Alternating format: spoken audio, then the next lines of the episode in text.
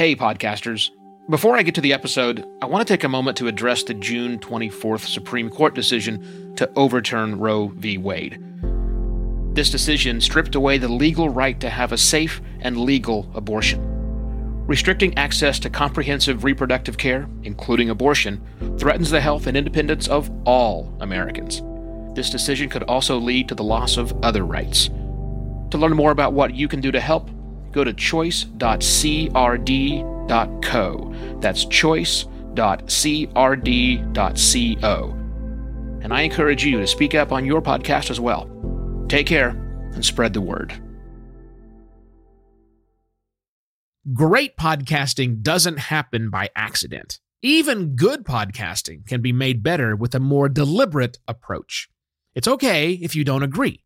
Plenty of others are planning podcasting's future without you.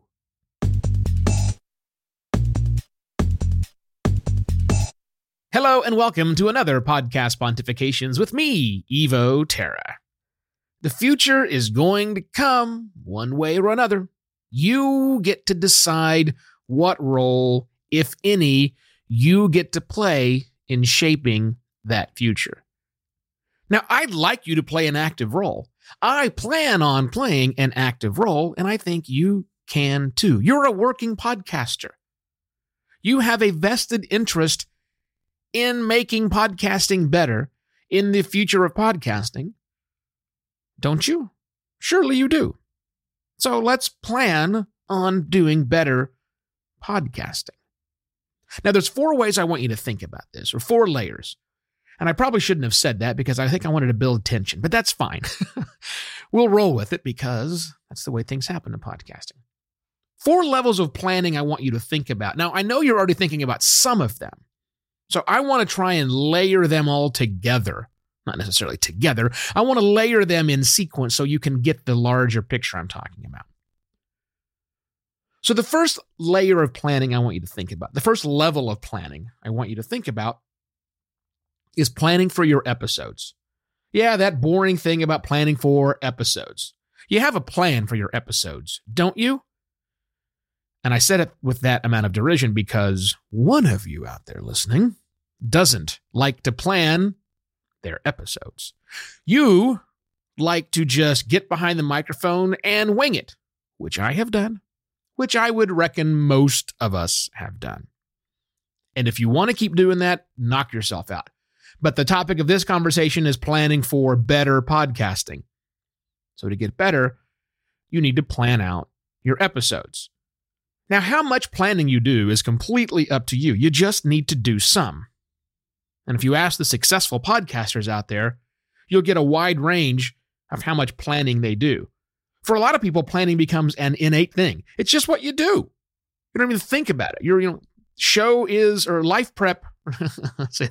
life is show prep is oftentimes said. Well, that's fine, but still, that plan has to happen at some point in time. Let me use my show as an example. This thing right here called Podcast Pontifications, and I'm going to talk about an individual episode. I was asked by a friend of mine, Hi, Mike, what my planning process looks like. He asked, Do I sit down and write out a script and do the whole thing? What do I do? Well, I don't write out a script, as you can tell. Uh, it's more extemporaneous, but that's not without planning. I wrote out my steps. There are 14. 14 different steps to making episodes of this particular show. I've got a plan. I didn't start that way. When I started the show almost two years ago, I didn't have much of a plan. It was just me getting in rambling. Now I've got a plan. And you know what? According to my stats and according to the commentary I get from people, the show is better. So that's good. So the episodes themselves are better than they were previously. But don't stop with planning just your episodes.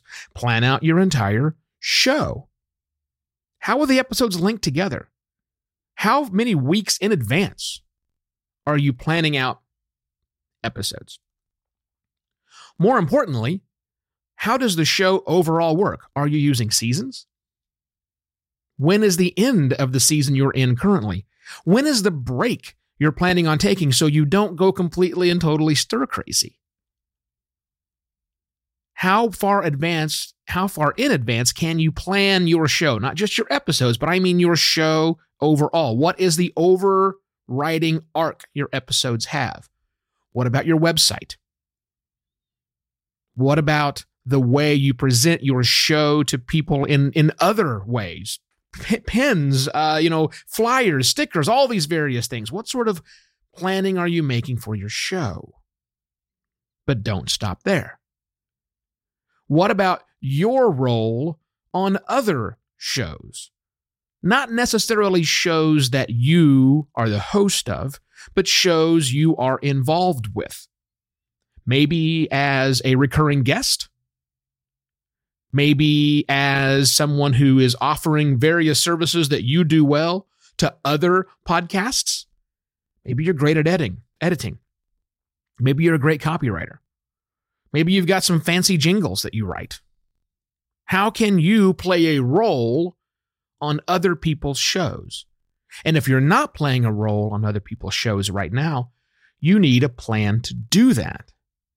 Because spreading your influence beyond just your episodes or your show is a great way to increase your overall visibility in podcasting. And it'll also get you better at podcasting because you're doing more than one thing. But don't stop there. What's your role in the industry of podcasting? What's your plan to have a bigger role in podcasting? Even if you're brand new right now, what's your plan to have a bigger role in our industry? Are you submitting to speak at the many podcast conferences, all of which are cropping up all the time? Are you engaging in conversations, constructive conversations with other industry leaders or other people just in the podcasting space? Are you well known in podcasting? And if not, what's your role to get there? Or if you are well known and people kind of think you're a dick, what's your plan to change that? He said, speaking from experience. Those are the four layers I want you to think about when you're planning for better podcasting like the rest of us. You can plan to make better episodes. But don't stop there. You can plan to make a better show, which then lets you make a plan for how you can make more podcasts better by playing roles on other shows. And then ultimately,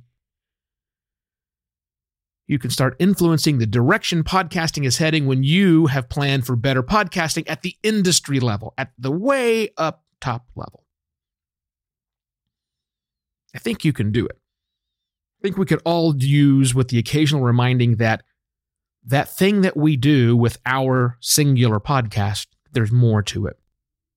And a plan almost always is better than having no plan at all. Now, I didn't plan on this but if you wanted to go to buymeacoffee.com slash evoterra and buy me a coffee, you can set it up so that it buys me a single coffee every single month if you like to show some support for the show. That's awesome.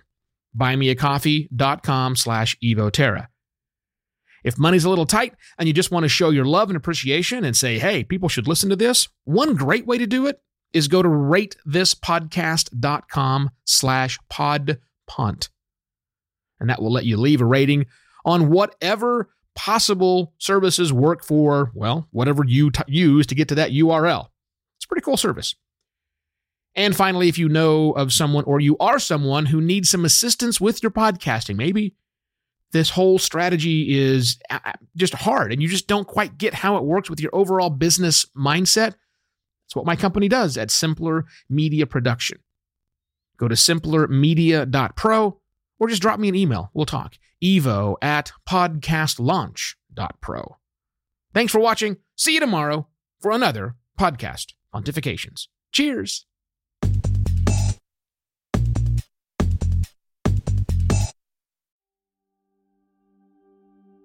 While Americans overwhelmingly support the right of an individual to make their own decisions about abortion, unfortunately, that right is no longer protected everywhere in the U.S.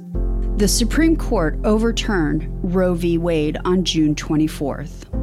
Abortion is a basic healthcare need for the millions of people who can become pregnant. Everyone should have the freedom to decide what's best for themselves and their families, including when it comes to ending a pregnancy. This decision has dire consequences for individual health and safety and could have harsh repercussions for other landmark decisions. Restricting access to comprehensive reproductive care, including abortion, threatens the health and independence of all Americans. Even if you live in a state where abortion rights are upheld, access to safe medical procedures shouldn't be determined by location, and it shouldn't be the privilege of a small few. You can help by donating to local abortion funds. To find out where to donate for each state, visit donationsforabortion.com. That's donations, the number four, abortion.com.